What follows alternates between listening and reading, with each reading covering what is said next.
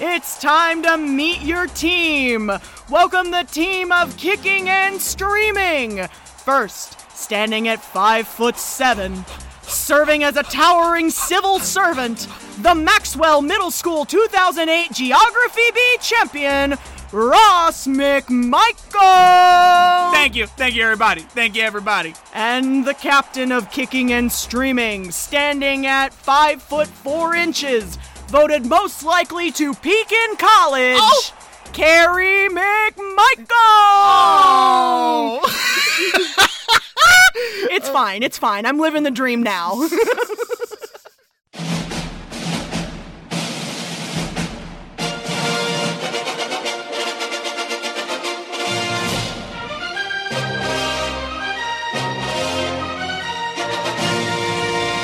Who that? Who that? Who that? Who that? Welcome back to Kicking and Streaming, where we are not sponsored by McDonald's. I'm Carrie. I'm Ross. And this week we are covering the 1996 live action animated sports comedy Space Jam. Come on and slam if you wanna jam. Oh my Come on god! and slam if you wanna jam. Guys, welcome to March Madness, I guess? I mean, this would be the time they'd be they'd be getting mad about March, right? yeah. Those basketball people. we were gonna do a couple of basketball movies this month, but in the end we decided that this was enough. Can't bring ourselves to do Hoosiers. No, we can't. Can't bring ourselves to do it. It's a fine film, but um, I'm not ready for Miss Gene Hackman again. We're more of the loony variety, anyhow. You're fired. Uh. Carrie, it, we're, we're not four minutes in.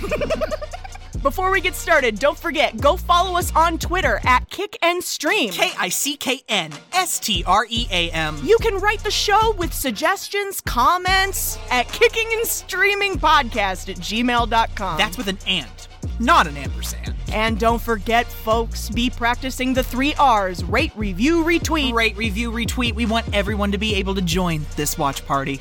I kind of feel like I still have my announcer voice A on. little bit. like, Welcome to Kicking and Streaming. Today we are talking about a movie based on an ad campaign. oh God, I can't wait. All right, let's get to it.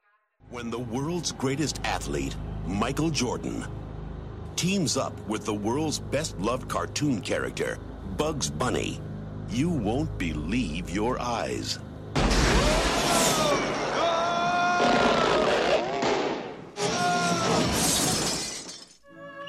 Uh, pl- uh, pardon me, Mr. Jordan. Could I have your audit, audit uh, your John Hancock? What's going on here? We need your help! You heard of the dream team? Well, we're the mean team. Ready? Doc, Yeah. you kick it in here. You go to the hole and dominate. We on defense. Oh, yeah. Whoa, I don't play defense. Warner Brothers presents Jordan, Bugs Bunny. Special delivery! Together, they just might save the world. Space Jam. You've never seen anything like it.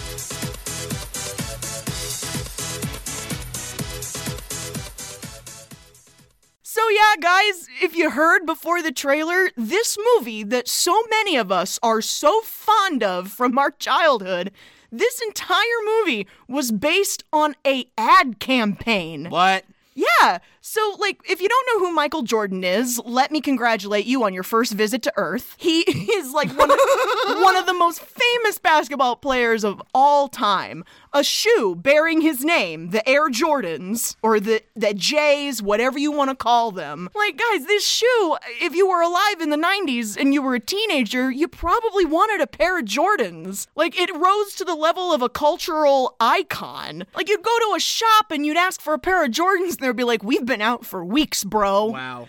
And like Michael Jordan, I mean, listen, I'm going to say at the top, we're not basketball people. We're not authority on who is the best basketball player of all time or anything like that. To those of you sport folks, you know, I'm sure he means a lot. I mean, damn. it's Michael Jordan. Right? Like, but you know, the only thing Have you ever seen him play? Like, have you ever watched a Bulls game? I've never watched a Bulls game. No, I only know Mi- Carrie. I know Michael Jordan from this. Yes. And that's mostly it. And commercials, right? No, because you've never seen him with that horrible little soul patch in a Hanes underwear commercial. I probably wasn't old enough to remember. I mean, he is a fine looking man. that's what I that that's where my interest peaks in Michael Jordan. He's a fine looking man. he had product deals with McDonald's, Wheaties, Nike, you name it. The LeBron. Yes. He's the LeBron of the 90s people. Absolutely. Or that LeBron is the Michael of our time. Yeah, that is that that would be more appropriate. Yeah. Like, guys, we're going to get a sequel to this movie soon, starring LeBron James. Space Jam: A New Legacy. Yes. Which, like, again, It's coming out this summer, guys. I know, I'm really jazzed about it. We're going to have to give you an update. Because, like, uh, like I said, we don't know anything about sports, but I can tell you that the LeBron thing kind of makes sense to me. Like, my favorite flavor of Bubblicious ever, the pink lemonade flavor, had LeBron on the package. My favorite flavor of Bubblicious is LeBron. yes. basically we're kind of just getting a fictionalization of Michael Jordan's return to basketball with Looney Tunes added in. It sounds ridiculous, right? Okay, so in 1992, there were a couple of ad campaigns for Air Jordans, all right? And the commercial itself was called Hair Jordan, where like Bugs Bunny is trying to take. yeah, Hair Jordan. Bugs Bunny's like trying to take a nap under a basketball court, and he pops up to see what all the noise is about. And here comes Michael Jordan, swishing and dunking. And like, it was a, such a popular ad campaign. And people, I don't think ad people really anticipated that. I think they thought that they were kind of getting a deal by using a antiquated intellectual property like Looney Tunes to sell something. But it was such a successful ad campaign, they were like, hold on, hold on, hold on. Could we make a movie out of this? My God. And damn it, they did. Like, I don't. Here's the thing is this a good movie? I'm not really sure. I mean, I don't know. I really don't know. I guess it must be good because we used to watch this shit all the time. you've got the sports people with Michael, you've got the kids with the Looney Tunes, and then you watch it as an adult and you're like, what made me what made me love this? We were not sporty children either. No, we weren't. Not like I was in baseball. I used to kind of like baseball. I never got. We went to an Indians game maybe once or twice. Yep. You know what I mean? I, I can remember going to a Pacers game when I was little. But like there's something about this movie that it's just like even though we're not sports people, like the movie makes us want to play basketball for no reason. It's the song, the tunes, and Michael Jordan. Yeah. That's it. this was the first movie that was shot principally on a virtual stage. Really? Yeah, like we've just got Michael Jordan in, in the scenes where it's animated. We've got Michael Jordan in a giant green screen room, just moving around a bunch of people in matching green morph suits. Yeah, it's pretty evident throughout the film what he just kind of did in one or two takes. you know what I mean? yeah. He's listen. None of the professional athletes in this movie have any acting chops, but it's fine. Like, there's- They're just here playing themselves. Yeah, there's probably just like a four hour B roll sitting somewhere of all these NBA players just in front of green screens saying lines. exactly. You know- you know what I Yeah. We did this film on $80 million, which, ugh, when I think about $80 million in 1996, yeah.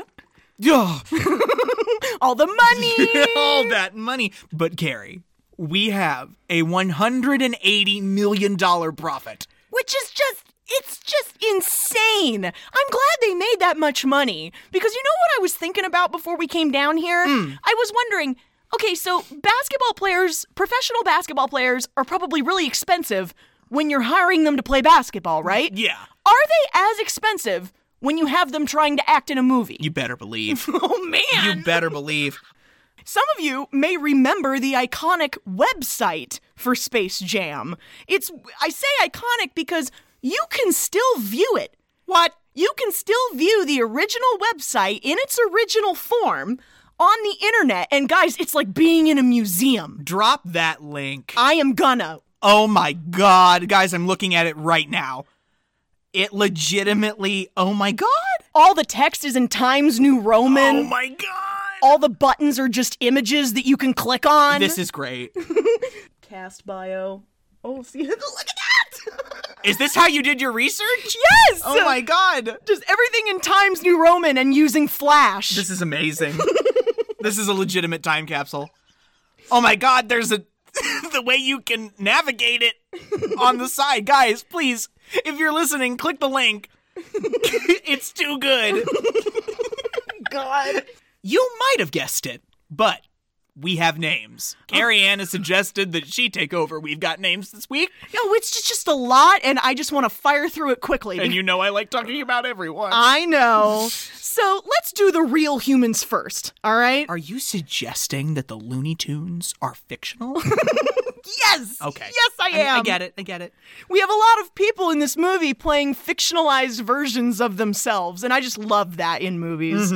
First, standing at six foot six, five time NBA MVP, six time NBA champion, and recipient of the Presidential Medal of Freedom, Wow. shooting guard for the Chicago Bulls, Mr. Michael Jordan, or or his royal airness. Aw, HRA. Yes. HRA. He's obviously our athlete vehicle star in this movie. This movie, guys, I mean, I don't know if I need to necessarily say what this movie's about, but seriously, this is about the Looney Tunes recruiting Michael Jordan to help them win a basketball game against aliens who want to enslave them. Please don't be looking for acting prowess from Michael Jordan. None of them have any acting chops, but that's fine. It's not what they're paid to do. It's what makes the movie the movie. It kind of does. Next, we have, I believe, in his first kicking and streaming appearance, Mr. Wayne Knight. that can't be right. I think this is the first time we've covered a movie that he's been in. you know what? You might be right. He's playing Stan Podolak, Michael Jordan's fictional uh, publicist, assistant, personal assistant.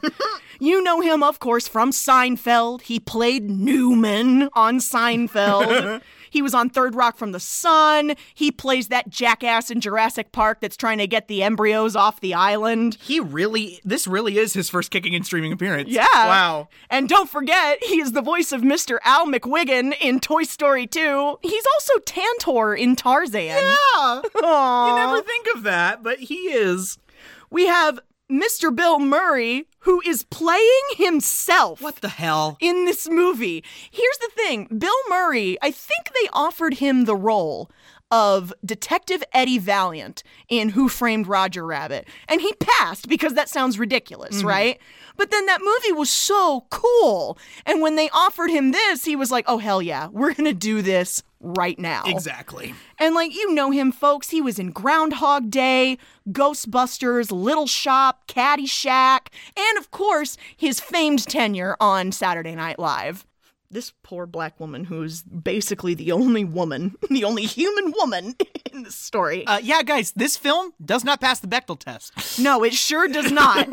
we have Ms. Teresa Randall as Juanita Jordan, Michael Jordan's fictional wife. Does she speak? Does she have any lines? She does, she does. She has a couple lines at the beginning and a couple lines at the end when he comes back. So this is a fictional family. Yes, it is a fictional family. We also have his kids. I didn't write the name of the kid actors down, but the name, I don't know if his wife's name is actually Juanita, but they use all the names of his real life kids.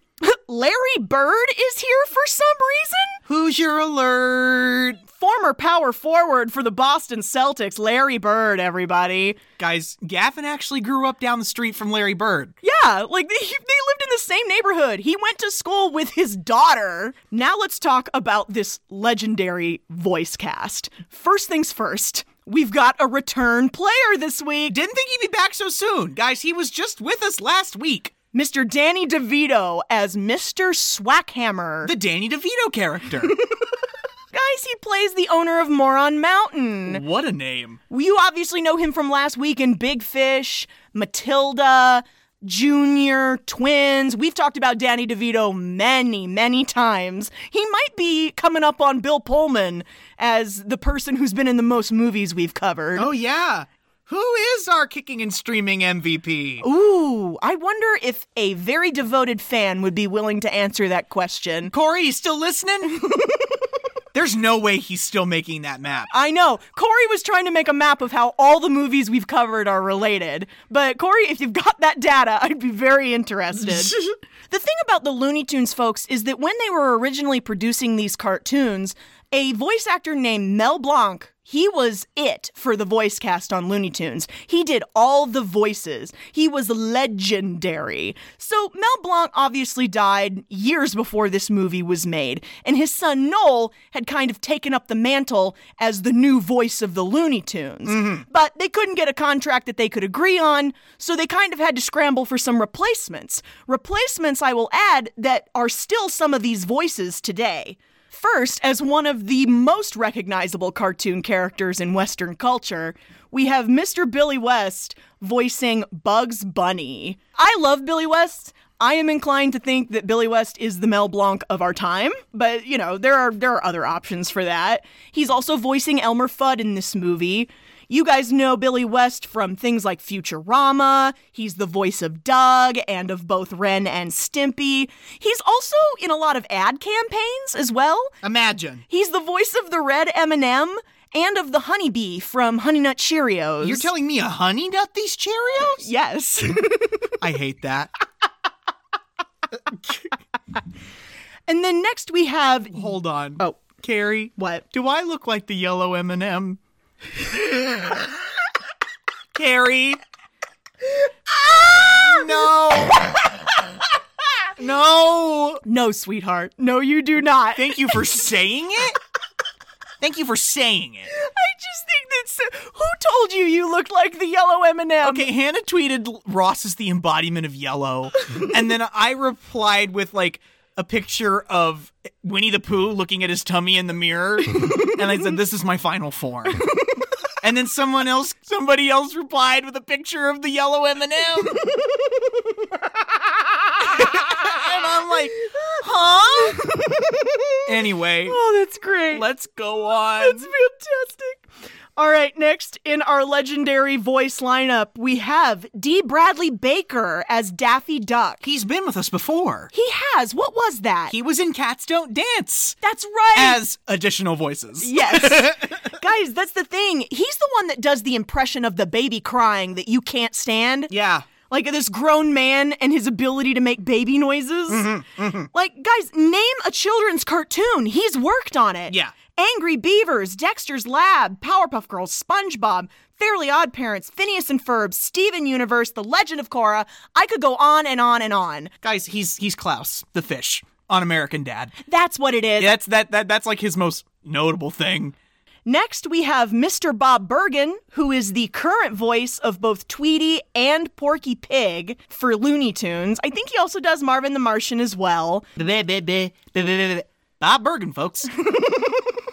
If you ever want to watch a different kind of documentary, there's actually a great documentary called I Know That Voice that talks about most of these people. Really? Yeah, and it's just a fascinating little look into the world of voice acting. Bob Bergen's in it a lot. We have Bill Farmer. That's right. Bill Farmer is actually most famous for being the voice of Goofy. But in this movie, he's also Sylvester the Cat, Yosemite Sam, and Foghorn Leghorn. Listen, we'll have things to say about Foghorn Leghorn, Uh, yeah, we sure will. but like anyway, going on. we also have Kath Sousey. She is a very recognizable voice. She's she's playing Lola Bunny in this movie. Oh goodness. She's on Dexter's Lab as well. She's the mom. Uh, she's also the voice of Betty DeVille in Rugrats and Phil and Lil. I personally love her as the voice of that little angel in the brave little toaster goes to Mars. oh my God! that she's being kept captive Yes. by all the appliances on Mars. Oh God. Okay, we need to start talking about this movie. Oh God damn it! I spent thirty minutes talking about the voices. That thing you didn't want to do. I know. I'm so sorry. The, the reason I wanted to go over it is because I feel like voice actors don't get enough mention for their contributions in these projects. Well, we don't see their faces, we don't see their faces. so it's like, what do you matter? But they matter, folks. Well, do you remember the credits to this opening sequence where it's like, shoom, Michael Jordan? And then it doesn't say Billy West, it goes, shoom, Bugs Bunny. so, like, they're really not getting any recognition here. Yeah. all right, let's start talking about this. There's so much to get through and only so little time. We open in a flashback into Michael Jordan's childhood, the summer of 1973, set to I Believe I Can Fly by R. fucking Kelly. Okay. Okay, here we go. So, first of all, here's what I want to say. We're using I I believe I can fly in a setting of 1973.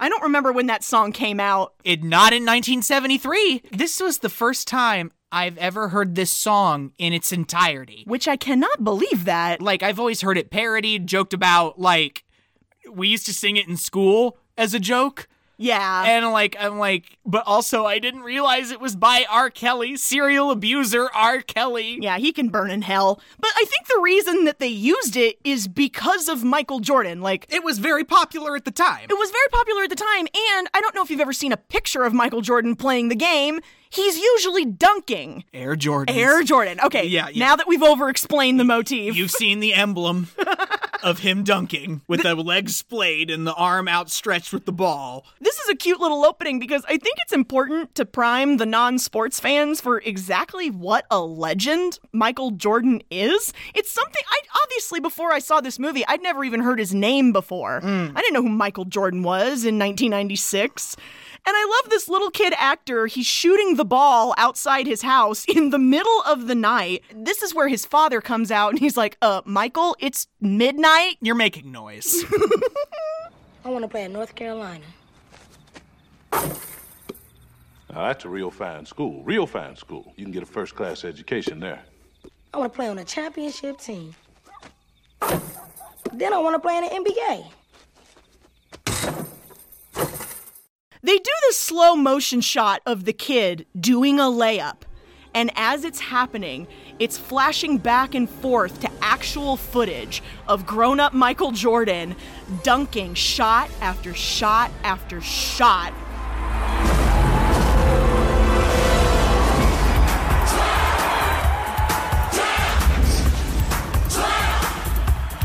Come on and slam, and welcome to the jam. Come, slam! if you wanna jam!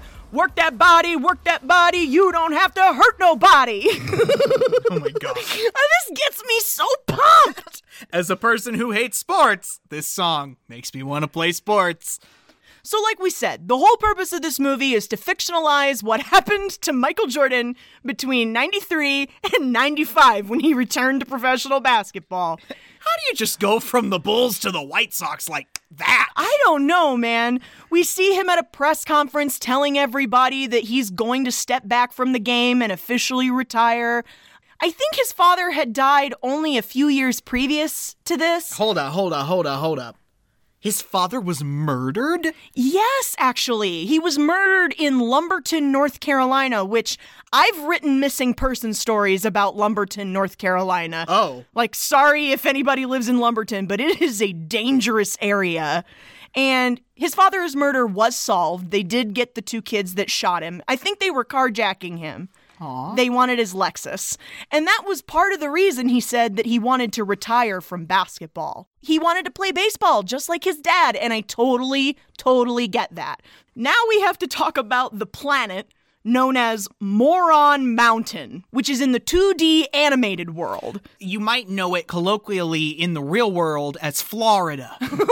Oh no! Sorry, Floridians. But we're not here to talk about Rob DeSantis. Ah, you're right. We're here to talk about Moron Mountain, which is a amusement park on this fictional planet that is run by the Danny DeVito character. And I love how you so lovingly referred to him as that walking phallus swack hammer. I've told you, if I've told you once, I told you a thousand, thousand, thousand, thousand times. We need new attractions. Right? New ones. Uh huh. Get it? Big shiny new things. mm. Absolutely, sir. He is a money hungry jerk who's always got a stogie in his mouth, just desperate to find more attractions to make his stupid amusement park popular. His minions are these tiny little monsters that he gets to kick around and bully. They actually have a name. Did you know that the aliens had a name? I don't. They're called the Nerdlucks. Aw. I know. Leave nerds alone, 1996. But they never use the word nerdluck in the entire movie. That's just fun Pottermore material that we get. Yeah. and the monsters also have names, but they're never referred to by their names. So, for the purposes of this recording, we're just going to be calling them the orange one, the blue one, the green one. Sure. Etc. All right. While pontificating about the fact that they need new attractions for this park, Swackhammer accidentally sits on the remote to this big wall of security monitors and manages to turn every single one of them simultaneously to Looney Tunes reruns. Who looks at the Looney Tunes and goes, "That's my slave labor"? And I and I love it because he's like, "You've got to get those tunes up here now." And I love the little blue alien. Just noticing, sir. They're from Earth. What if they can't come? What did you say? What if they can't come? Make them. Cool. Make them. This is where I have some questions about the general organization of this universe because we have the Earth, right? Where the humans live. Yes. That's 3D, but then the moment you go into space, it's 2D all of the sudden. And then the Looney Tune universe is like at the center of the Earth. That I didn't get either, but you need to leave them alone. All right, okay. Oh, fine. All right. You need to leave these writers alone. Stop asking questions.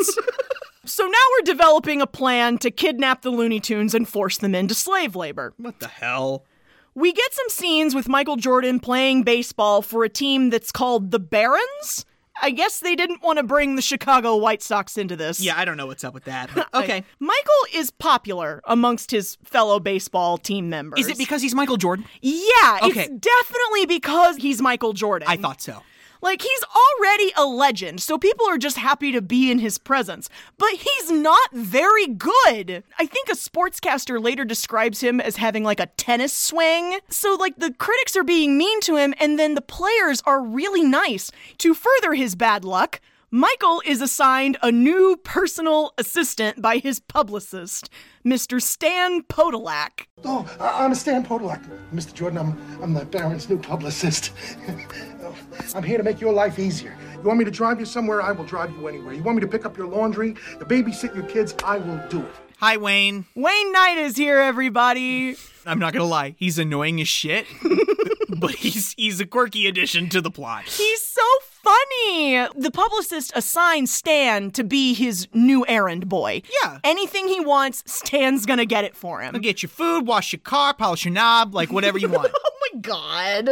The aliens come to Earth in their spaceship and they smash through the Earth's crust and start boring to the center where they end up in Toontown. you know what? This is kind of. An, I know I told you to leave the writers alone, but this is kind of an interesting conversation because if you think about it, in the live action animated movies, uh-huh. you do have the space where the tunes are and the space where reality is. And they seem to coexist simultaneously. Obviously, in this film, we're getting to Toontown or wherever it is we're going, the Toonverse, yeah, through the middle of the earth. exactly. If you'll remember, in Who Framed Roger Rabbit, they go down this gigantic tunnel. yeah. to get to Toontown. Exactly. Why is this as above so below for the tunes? Like I want the as above so below movie poster. Yes. But like with inverted tunes that look very menacing. Yes. And the caption, they're always underneath. Holy crap. Like it's like you're digging a hole in the yard one day and it's just you hear the faint when the aliens land, they're actually interrupting a cartoon in progress. Elmer Fudd is after Bugs Bunny again, his shtick. It's Wabbit season. And the aliens appear demanding to see Bugs Bunny, because he's like kind of their leader, right? They're staring Bugs Bunny in the face and they don't know that it's him. What kind of system of governance do they have in the Toonverse? Well, I mean, I don't know, man, but I guess Bugs is their leader. He's like the unelected mayor of Toontown. Well, uh, does he say, what's up, Doc, like this? Eh, what's up, Doc? Yeah! nope, never heard of him. Oh. You know, maybe there is no intelligent life out there in the universe after all. Here's the thing. These aliens may be tiny and puny, Yeah, these aliens probably stand as tall as a 32 ounce. but the thing is, is that they have big ass laser guns. So they take Bugs at laser point and tell him to round up all his little cartoon buddies. And like, he does it? Yeah. That's the other thing. Bugs kind of like just sells them out. Because I don't think Bugs actually perceives them as a threat. I think he's kind of playing with them. He's just kind of nudging his friends and going, let's entertain this. Exactly. Let, let's see where this goes. We cut back to Michael trying to give Stan the slip because Stan is all over him. Wouldn't you be? I mean, hmm. Stop. Oh my God. You like you said, he is a fine-looking man. He's a fine-looking man. And he is very talented. Mhm. Speaking of fine-looking people, we're meeting his fictional family. His kids, Jeff, who's on a little league team. Jeff Jordan. Yes, Jeff Jordan. Uh, Marcus. Marcus is the middle son. And then, oh my God, the little girl, the youngest, Jasmine. precious little Jasmine Jasmine. and his beautiful wife. Hell yes, Mrs. Jordan is here, everybody. That's her name. Hell yes, Mrs. Jordan. Mwah. Ooh, you're all covered with drool, baby. That's your dog. Smell with Jeff. Well, he went two for five and lost 32 points in his batting average. Yeah, so that puts him at like a 685 or something. What? Guess what the kids are watching? Could it possibly be Looney Tunes? It's Looney Tunes. It's like a Wily Coyote Roadrunner cartoon. And like, here's the thing. Chuck Jones, who, if you don't know who that is, he was like the original think tank behind Looney Tunes. Chuck Jones, when he was alive, was not a fan of this movie because he said that it departed too much from the source material. And as much source material? This is not an adaptation, sir. But here's the thing even though I think he is kind of like a bah humbug about this, I also kind of get where he's coming from. Like, this cartoon they're watching on TV is some of the most that we get of those signature bits throughout the movie. Beyond that, everybody's just kind of participating in this theater of weird. I'm going to write a movie about Lady Gaga who helps Harry, Ron, and Hermione do a sing off with the Slytherins. Dude, follow your dreams. No. I will throw money at that. It is not a dream. As long as JK doesn't get a penny, I will throw money at that. It's impossible, though. I know. That damn TM. In the middle of this Wile E. Coyote Roadrunner cartoon, Porky Pig just shows up out of the clear blue sky for no reason. Stop this uh, c- cartoon. We- We've got an em- emergency uh, uh, cartoon character a union meeting uh, to, uh, to go to. hey, uh, we- wait for him. uh, Wait for Hold your horses. And guys, they just leave the cartoon. The frame is empty. Whoops. There's a background, nothing is happening. And I love how the kids are like, where'd they all go? Bugs has gathered like all the tunes at the town hall so that the monsters can explain to them what's going to happen. And Bugs starts working the old Bugs charm, saying, Hold on, hold on, Doc. You can't just enslave us. You have to give us a chance to defend ourselves. And so the aliens are like, Okay, you pick the battle. What are we going to do? So Bugs gets Elmer and Porky and Daffy and some other tunes together, and they start brainstorming ideas for how to best defend themselves against the aliens. We got a small race of invading aliens. Small arms, short legs. Not very fast. Tiny little guys. It, it can't jump high. Uh-huh. We challenge you to a basketball game. All right, basketball it is. Basketball. And the aliens realize if they want to beat them in this game, they just have to find the right talent and steal it because they're aliens. They have that technology. What the hell?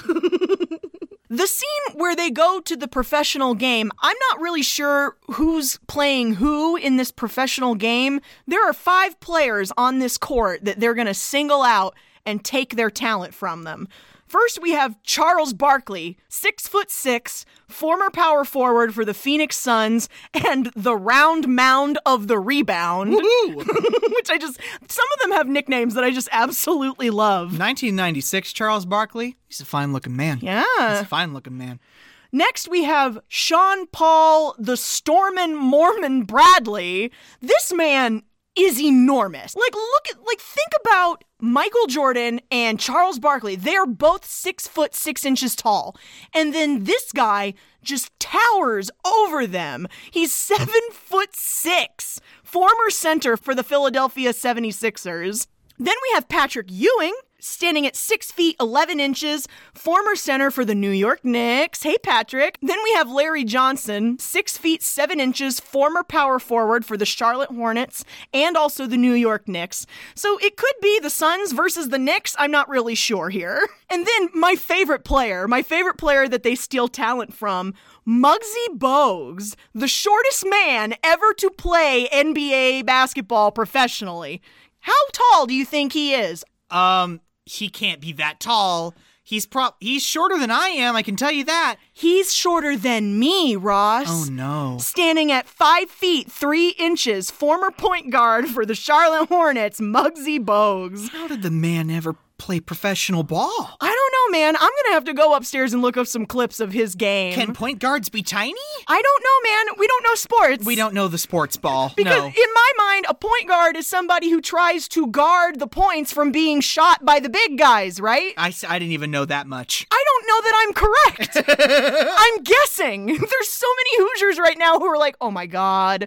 When the aliens are sneaking into the game in the trench coat. Oh my God. And they get sat down next to Patricia Heaton from Everybody Loves Raymond. She's Deborah from Everybody Loves Raymond. She's Raymond's wife. And but like her supposed husband, air quote, is Dan Castellaneta, the voice of Homer Simpson and various other Simpsons characters. Sweetheart. What? Thought you were gonna get better seats this year. This is as good as I could get. This guy next to me is doing something very weird in his raincoat. Honey, will you just let me watch the game? Barkley's killing us. Hey, someone's killing someone. No. Seriously? Wow, a killer. Let me see. The orange nerd luck, the, the, the angry one with the Napoleon complex, he singles out Charles Barkley first. And, like, I guess the way this happens is they just kind of turn into this purple primordial ooze and they, like, wiggle across the court. It's not okay. It's not. I don't like this scene where th- that ooze just goes up Charles Barkley's nostrils and comes back out, and he is a different person. Wow. He did it. I got it. I got his talent. Oh, Super. No, no, no, no. I'm playing you too many minutes. all of his hand-eye coordination is gone. And like it happens over and over again with all of the nerdlucks. They just pick out the player they want and they take their talent. And it's kind of hard to watch these guys who are supposed to be big deals in their sport suddenly pretend like they have no sense of hand-eye coordination. Some might call it bad acting. but then again, they are not actors, and that's not why they're here. We're not going to be hard on them about it. so, like, we've got five players who, for all intents and purposes, look like they've fallen ill. Yeah. Like, they're suddenly not able to play the game. It's so serious, other basketball teams are refusing to play with them. They're afraid they're going to get some kind of pathogen that's going around. So we have Looney Tunes practicing on the basketball court. They're feeling pretty sure of themselves, you know. They're they think they're going to win the day, but then oh no. oh no. The Nerdlucks show up and they've got this duffel bag with them. And what they've done is they've put all of the talent that they stole into this Spalding basketball. And they take the basketball out of the bag and they all touch it. We get this nightmarish sequence where it gets real dark all of a sudden, and all these tiny aliens are sprouting into these gigantic monsters.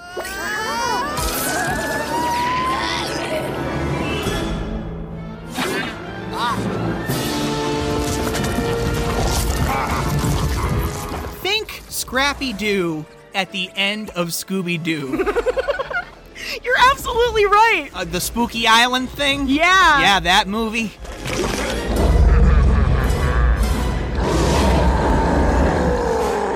They are now the Monstars, which I for all, I actually do kind of think that's funny. that is pretty good. Um, you wrote, now it's really one sided.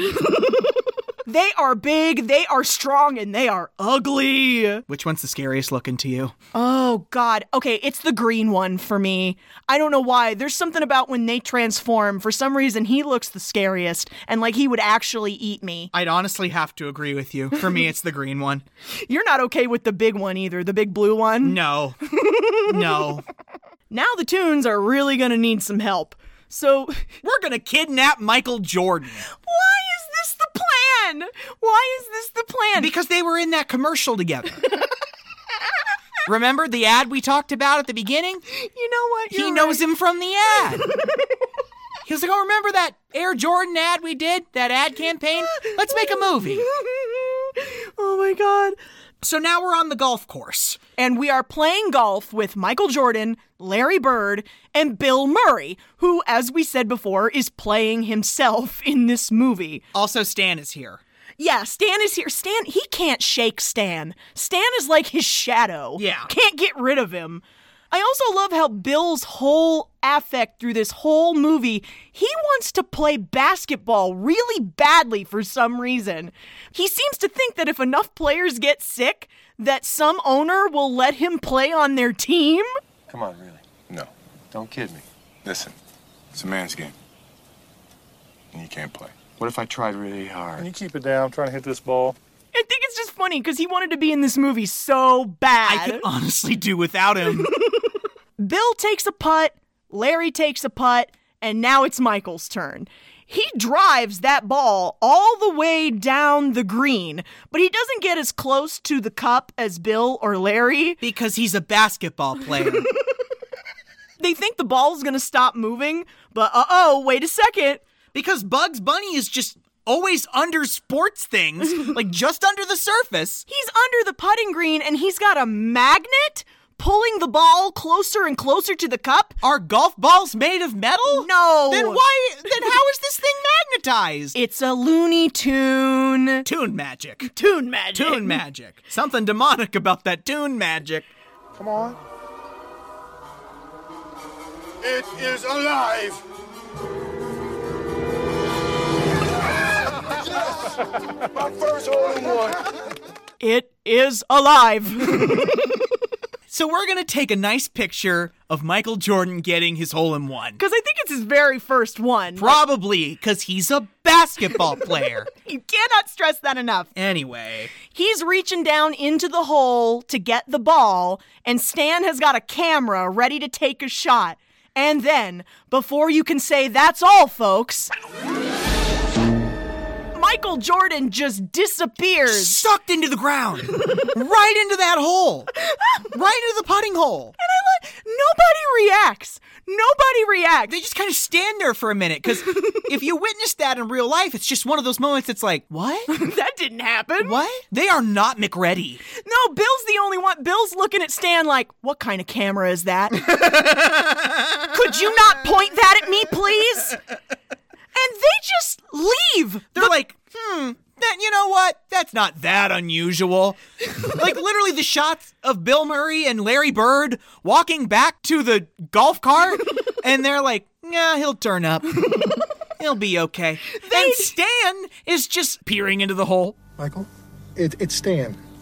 Uh, Stan Podolak. Uh, look, I, I, I need you to come out now, okay? Because uh, you, you got a baseball game tomorrow. you know, I look pretty stupid if you don't show up. No one thought to call the club manager. no one thought to, I don't know, contact some authorities and go, hey, something really weird just happened out here. Michael Jordan just got sucked into a putting green. no, no, because this is a Looney Tunes film. Oh, uh, look out for that toy step, Doc. It's a real Lulu. Bugs Bunny, Eh, you were expecting maybe the Easter Bunny? you're a cartoon, you're not real. Not really. If I weren't real, could I do this? So Michael Jordan is now in the Toonverse. And he is not McReady. Yeah, I know. This is all just like, hey, what's up? Like I'm just in a new part of town. Because this is it's not like it's not like Who Framed Roger Rabbit where the real world and the toon world just kind of coexist. Yeah. No one knows this is down here.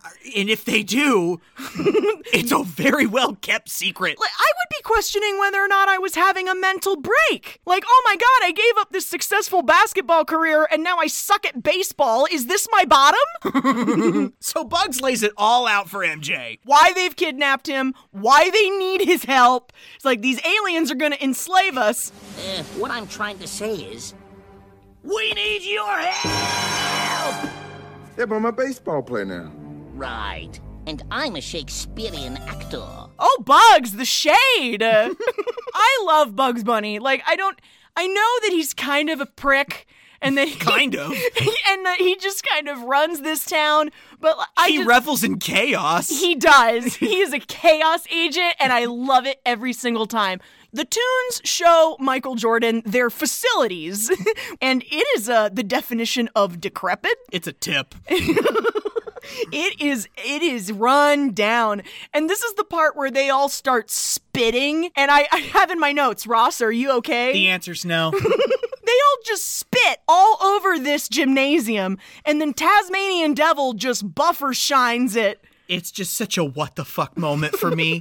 So the Monstars show up and they start talking what they call in basketball smack. Oh my god, when they they literally take Michael Jordan, smash him into a basketball and start running his ass up and down the court. that would make me Mick ready for anything.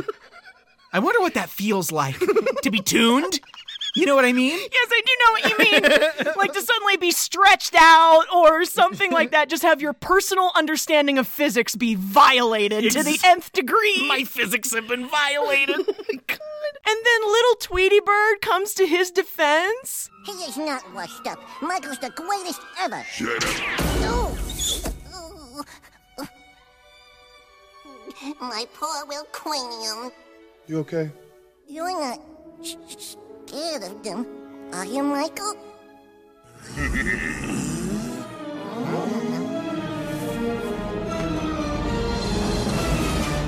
Let's play some basketball. So that's it. Michael's on the team now. We are fucking doing this. I mean, we better be. We spent $80 million. now we get Charles Barkley on the street. I got a real problem with this first scene because we're going into a little montage of how the players who had their talent stolen have been doing since they got their talent stolen. And I got a real problem with this first part because Charles Barkley is just walking down the street and he sees this group of girls playing a pickup basketball game. And I have never noticed that it's a team of girls. I don't know what I thought. Maybe it was boys and girls, just boys. But no, it's just a team of girls. And he's like, Can I play with y'all? And they say, Yes, sure, man. You're Charles fucking Barkley.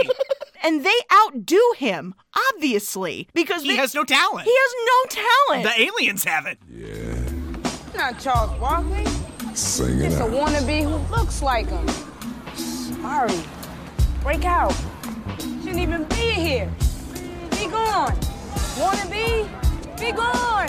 so he's so bad at this that a team of girls can beat him? Yeah. Like, can y'all lay off black women and the WNBA in general, please? Just let people do things. let let let people aspire to things. Like, let's not make fun of the WNBA. Can we not make commentary on how it is inferior to be female? So the montage goes on. We see all of these basketball players moving through their performance issues.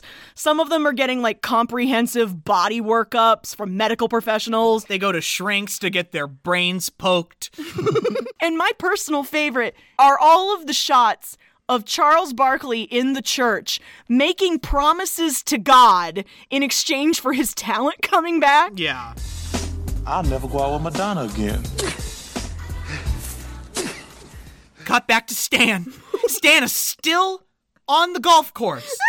He's digging for Michael Jordan on the golf course. Just digging to the center of the earth.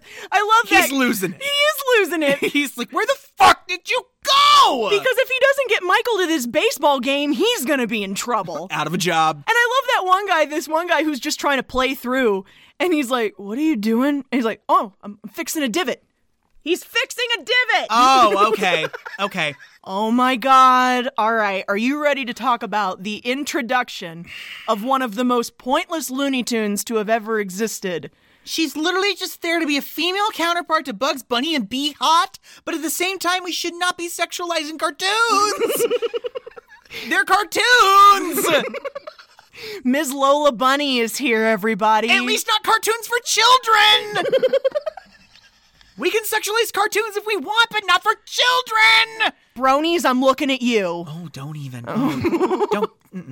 Ms. Lola Bunny is here, everybody. She is not a tune that has ever appeared in a Looney Tune before. She was invented for this movie, kind of like how they invented Harley Quinn just for the Batman animated series, right? Yeah. Like she's kind of just here to be objectified and to be hot for Bugs Bunny. I'd like to try out for the team. Hey. Hi, my name is Lola Bunny. Lola? Yes?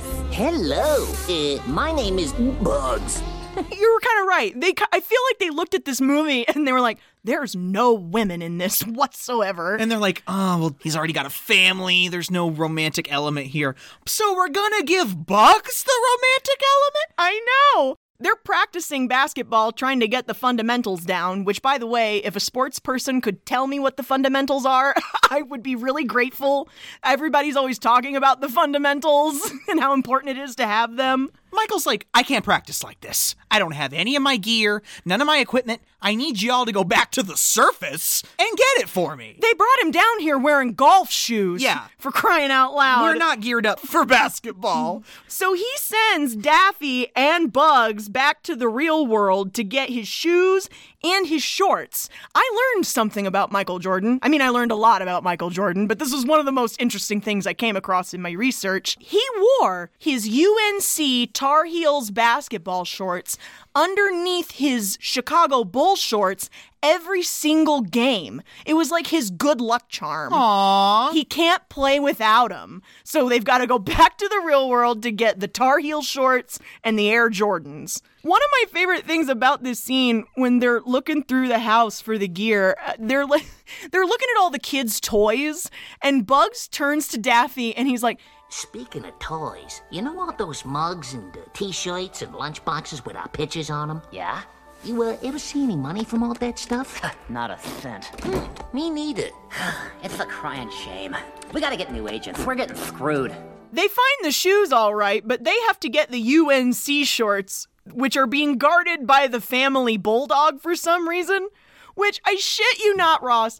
In this movie, the Jordan's family bulldog is named Charles Barkley. That's so fucking funny to me. And I don't know if that's a joke about Jordan and Barkley having beef because I know they were also friends. So like I don't know I don't know what we're making fun of here exactly. I found the shorts.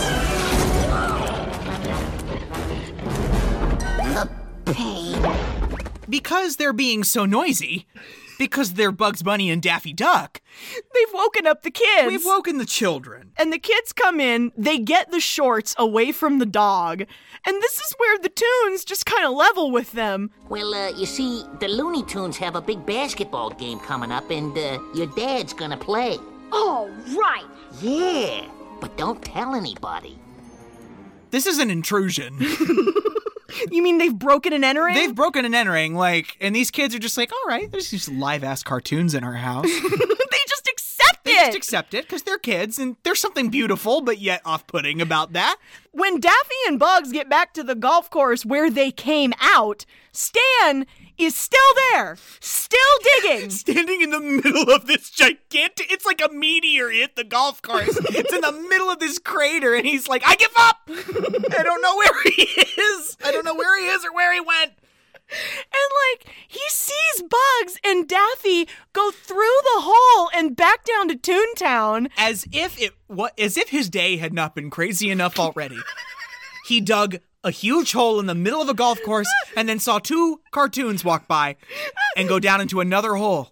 So I have a question because obviously Michael got to Toontown with the Toon's help, right? Exactly. I want to know how Stan, round and beautiful Stan, managed to cram himself into a hole in the ground and tunnel all the way to Toontown. Because here's the thing they're practicing in Toontown, they're practicing on their little gymnasium court. And like, here comes Michael. There's this scene where he walks in in his gear and he's ready to practice. But then Stan is literally standing behind him, clapping for him. What are you doing here? I, I, I gotta take you back. You got baseball practice. I can't. I'm helping my friends in their basketball game. Uh, Michael, do you know that your friends are cartoon characters? Yeah. So? Doesn't bother you, doesn't bother me. Like he's just prepared to stay there and babysit Michael until it's time to go back to the baseball game. I think maybe he thinks this is a stress dream. he spent all day digging and he's lost his marbles a little bit. and I think where he saw Daffy and Bugs walk by, I think he thinks his brain just kind of followed that thought pattern. and this is where he's ended up. He's just passed out in that crater. yeah, he thinks he's asleep at the bottom of that crater. Oh. All right, we have arrived at the night of the big game, y'all.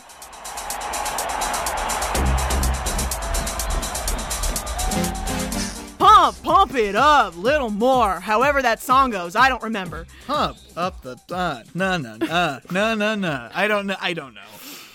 They have officially named their basketball team the Toon Squad. I love the Joysies. Oh god, what I wouldn't give to own a Toon Squad jersey. Those got drawn up quick. I know, right? They got merchandising on that quick. Swackhammer, the Lord of Moron Mountain, is in this packed arena with everybody getting ready to watch this game. So, um, uh, we get started. Not going well, predictably, at first. Like, Michael is doing most of the heavy lifting here. All the Monstars have to do is get possession of the ball and practically walk it to the other end of the court and score. As we expected. yeah. And, like, the Toons are really taking some abuse here. Oh, I forgot about Foghorn. Oh, Foghorn Leghorn, the animated microaggression of his time. He's just dribbling down the court singing, I wish I was in the land of cotton. Do you remember the look I gave you? Yes! 'Cause I haven't seen this movie since I was a kid. And he's dribbling the ball, going, Oh, I wish I was in the land of cotton, all times there are not forgotten. I'm like, You're singing the Confederate national anthem? Uh.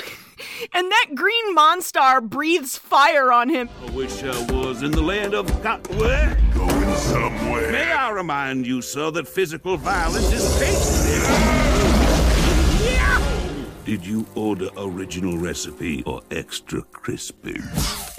yeah, this is definitely the definition of one sided. The Monstar's score keeps going up and up, and by the time we reach halftime, we get this shot of all the tunes on the bench, and they're all laid up, injured in one form or another. I love Foghorn Leghorn, you're right. He's just turned into a chicken, into a fried chicken. Just a bucket of chicken. oh my god, little Tweety's in an iron lung. I know. oh my god. The Monstars are in the locker room at halftime. I'm not really sure why Stan is in their locker room. I don't know if he was in there and heard them coming and decided he needed to hide. I, I don't know if he honey, went. What? honey, leave the writers alone. Shut up. He's there because he needs to be, okay? Regardless, he's hiding in a locker. Not bad for the first half, but we gotta keep this up. Hey, no problem. We And stole we it stole then. talent, boss, from the best players in the NBA. Uh, uh, Charles Barkley was the goal, and it was little uh, uh, uh, grandmama. What's his name? Larry Johnson.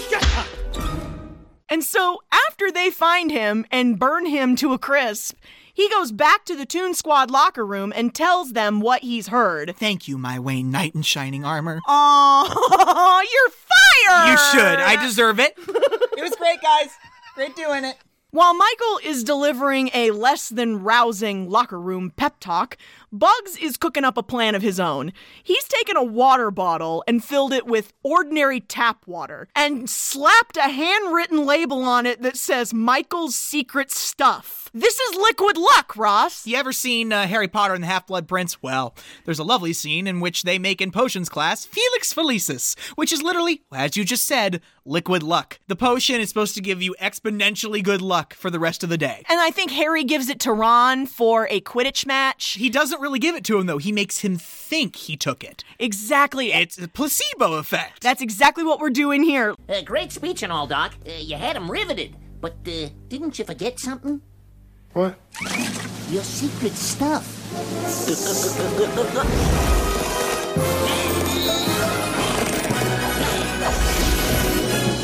Wow. Whoa! Nice deltoid. Play along.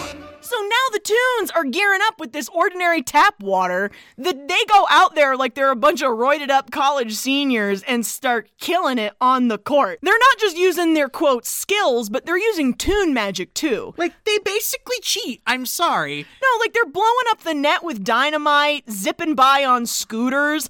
There's a Pulp Fiction reference in this movie for some friggin' reason. Like the mon- one of the monsters looks down and it's just Elmer Fudd and Yosemite Sam dressed as John Travolta and Sam Jackson's characters. It was 96. The movie was hot. It had been out for two years. But like, could you imagine if Pulp Fiction starred Elmer Fudd and Yosemite Sam? I'd probably watch the whole thing. What in tarnation? Say what again? I double doggone dare you, motherfucker. Say what one more gosh darn time. or, or even Porky. Eh, deh, ba, deh, ba, deh, ba, deh, ba, deh. Does he look like a bu- bu- bu- bu- bu- bitch?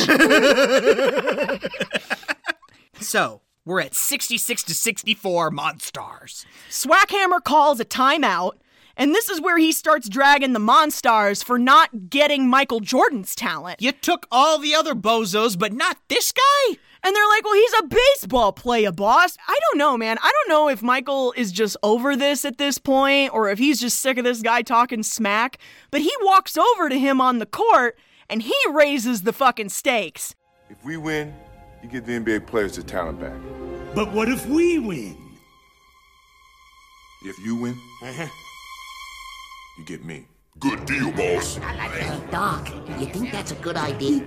It makes me sad to think about Michael Jordan enslaved I- on Moron Mountain. Yeah, yeah. Oh my god, when they do the animation of what they're gonna do to him, like make him sign autographs all day. Yeah. And he's gotta play with the fans, and you'll always lose. Aww. I know. Uh, big fucking balls from Michael Jordan raising the stakes like that. Big fucking balls. when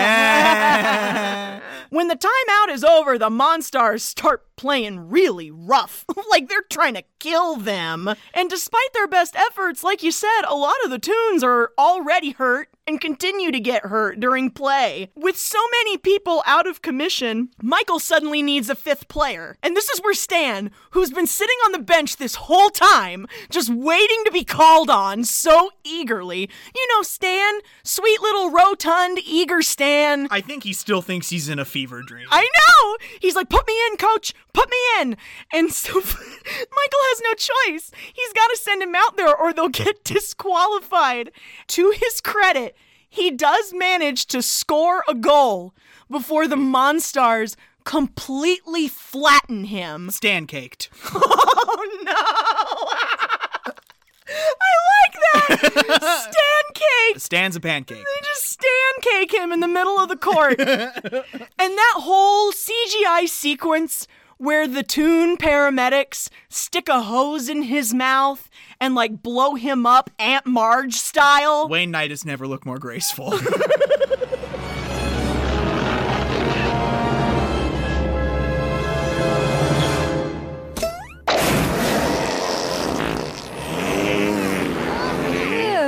So they carry Stan away. Stan's out of commission. well, we still need a fifth. And guys, who the fuck is here? Pardon my language, guys. I'm sorry. But guess who's here? Bill Murray! Bill Murray's here.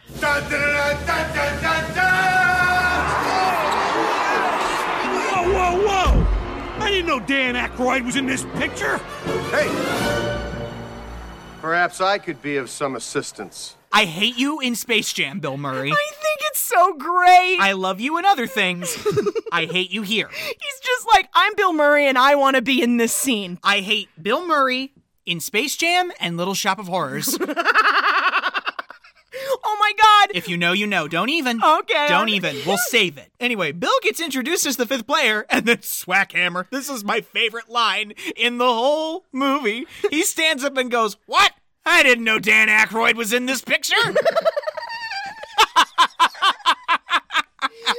really fantastic. Oh. I like the thought of Bill Murray constantly getting mistaken for Dan Aykroyd. yeah. Now, which Ghostbuster is he? With 10 seconds on the clock, by the grace of our deity Bill Murray, we managed to retake possession of the ball and pass it to Michael. And Michael's going to make one of his famous dunk shots, right? We've put a toony spin on this dunk because two of the Monstars like grab him in the middle of the air. His Royal Airness is going in for a dunk, and they grab him. And guys, I don't even know where to start with how disturbing this looks. Because Michael Jordan, his real arm starts stretching out like taffy, reaching towards the net.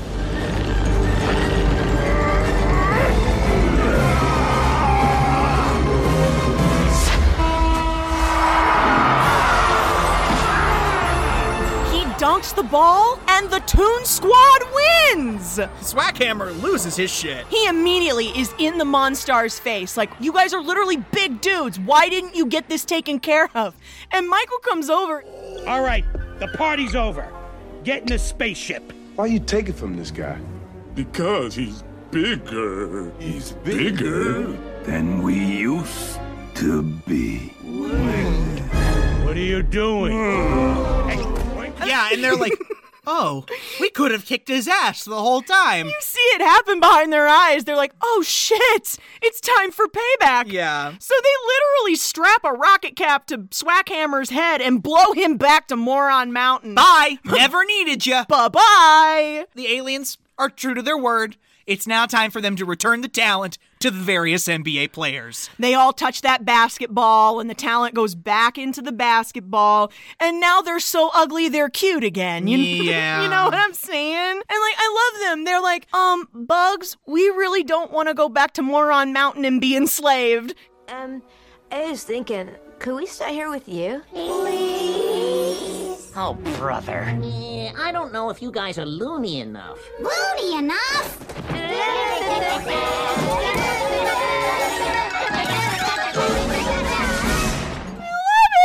It's like, are you toony enough? And they're like, are you kidding? Da, da, da, da, da, da, da, da, da, da, da.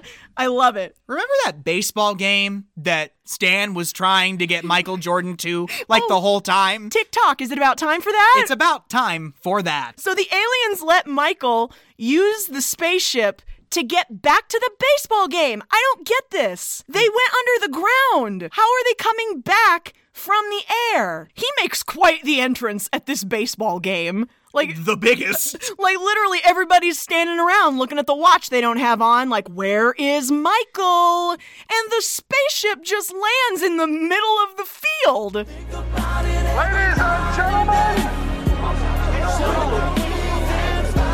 Michael Jordan.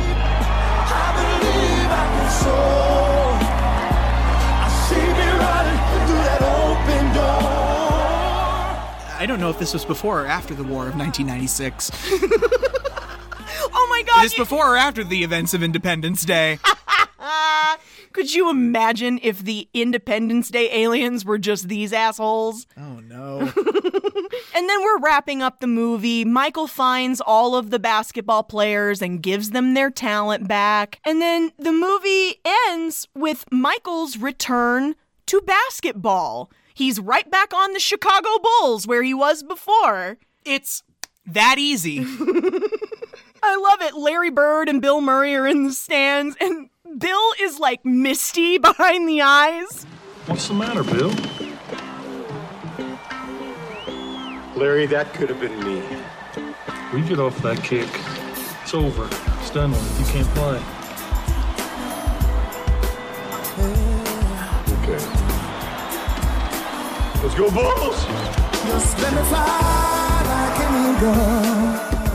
That is the end of one of the craziest fever dream movies I have ever encountered. When I think about how if Michael Jordan had not left basketball for baseball and then come back to basketball, two years later, we wouldn't have this movie. So I guess we have him to thank for this. Thanks, Michael Jordan. And the people who made the ad campaign for Hair Jordan. Because never forget, folks, this entire movie is predicated on an ad campaign. You inspired a room full of producers to throw $80 million at putting Michael Jordan on the big screen with the Looney Tunes. And you know, bud, this movie s- made such a crazy amount of money, they weren't gonna stop here. You're kidding. Oh my god, bud, the amount of potential sequels that got conceptualized before they were eventually tanked. Allow me to read them to you. Oh no, I'm I'm I'm looking and oh my god.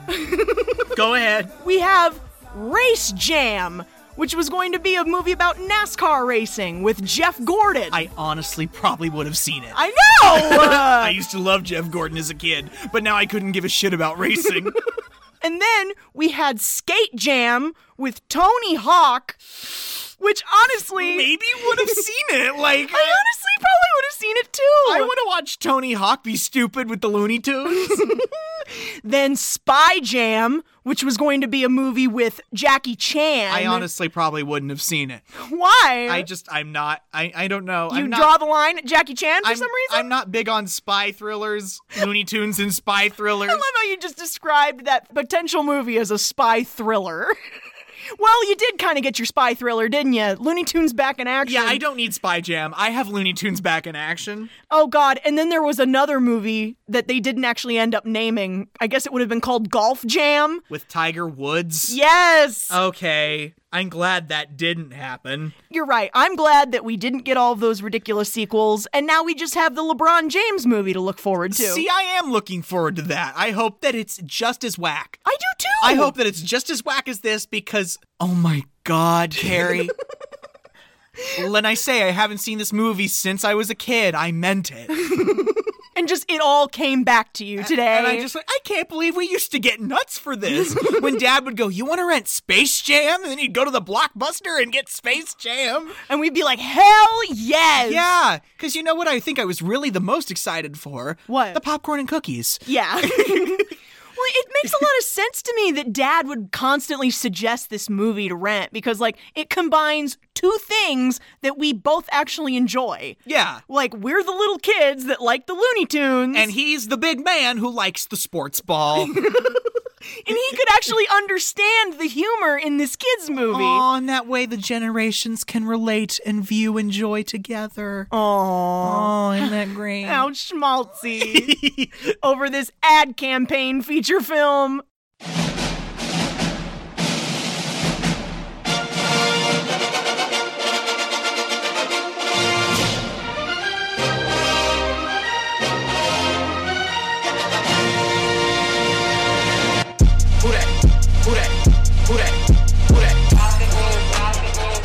All right, folks, that's it for Space Jam. That was good. I mean, It was all right. It was good. It was all right. well, I know you're excited because, as we said in the last episode, I think we hit like three movies in a row that I have seen but you haven't, and uh, you're looking for a little payback, aren't you? I am looking for some payback. Uh, we're going to do maybe a few films that maybe you haven't seen, but that I have. Uh, Guys, I hate to bring the note down. um, next week, we're going to be covering kind of a serious film. Like, it's not that serious. Like, we- it's serious in the now times. like it's the, guys our next selection for kicking and streaming is going to be very pertinent to the times we live in and you wanted to do this movie last March, and I said no. because yeah it was too real it was too real and i understand that but now it's been too real for too long Yeah. and we're gonna talk about it. We're gonna work through some of our feelings. next week guys we're gonna be covering the 2011 steven soderbergh thriller contagion Yeah, guys, we are gonna be looking at an outbreak in progress. in the meantime, so guys yeah we're gonna be talking about some serious things we're gonna have some serious coverage next week but we hope you come back for it maybe we'll work through some feelings together. yeah let's all let's all just have a little you know reflective cry Yeah. in the meantime, you can go follow us on Twitter at Kick and Stream. K I C K N S T R E A M. you can write the show at kicking and streaming podcast at gmail.com. That's with an and, not an ampersand. be practicing the three R's rate, review, retweet. Rate, review, retweet. We want everyone to be able to join our little watch party. Guys, guys, I'm seeing a lot more engagement from folks. That's excellent. When you engage, when you retweet, when you leave us a review, it increases the chances that someone else will find us and decide that for some reason they enjoy listening to us talk. Yeah, and we want to share our content with you and hopefully start a meaningful conversation about maybe some of the films that screwed you up when you were a child. We're all in this together, Yeah, folks. Absolutely. More quality content coming to you from Kicking and Streaming. Until then, I'm Carrie. I'm Ross. And as always, Sorry, Mom. Gossip news, gossip news, gossip news.